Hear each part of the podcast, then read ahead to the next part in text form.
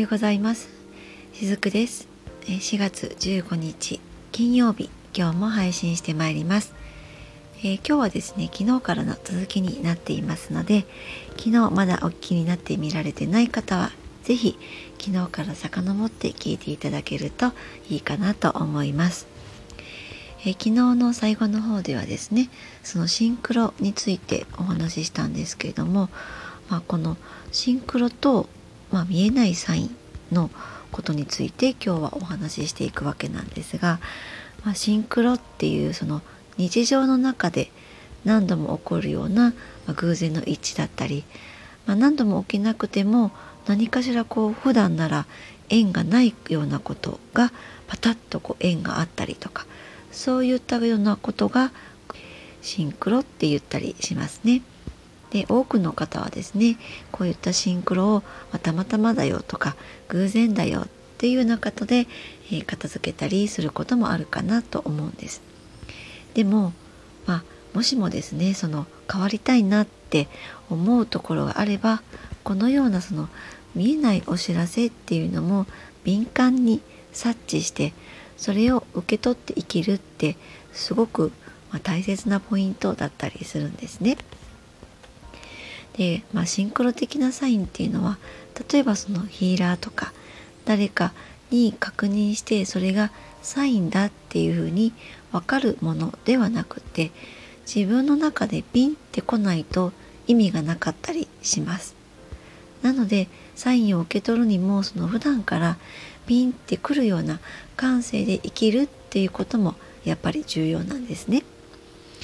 この見えない存在たちっていうのは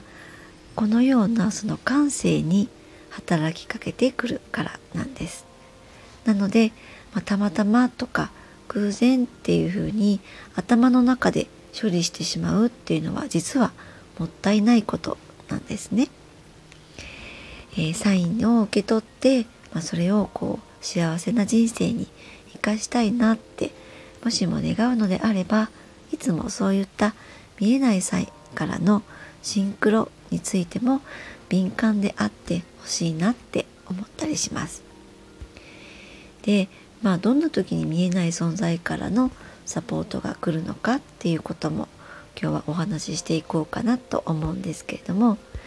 まあこういった見えない存在からの力を借りたいとか見えない存在からサポートを受けたいってもしも願うのであればまずはこの世界で自分をしっかり生きることが大事だったりします。え自分をしっかり生きるっていうとですね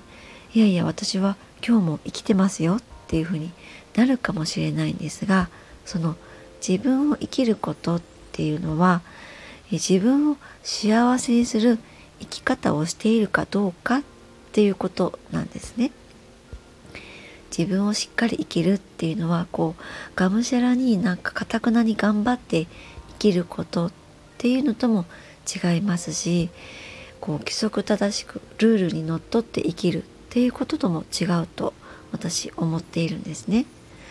えむしろそれをやっていてハッピーではない幸せではない生き方になっているとしたらそれこそが自分を生きていないっていうことになると思うんです、えー、自分を幸せに生かしてあげていたなら漏れなく見えない存在たちがそこをさらに、えー、加速させるような流れに持っていってくれるんですね。見えない存在のサポートっていうのはまずはあなたが自分自身のサポートをする、えー、擁護するような生き方を始めることが大事だっていうふうに捉えていただけたらなと思います今日も聞いてくださりありがとうございました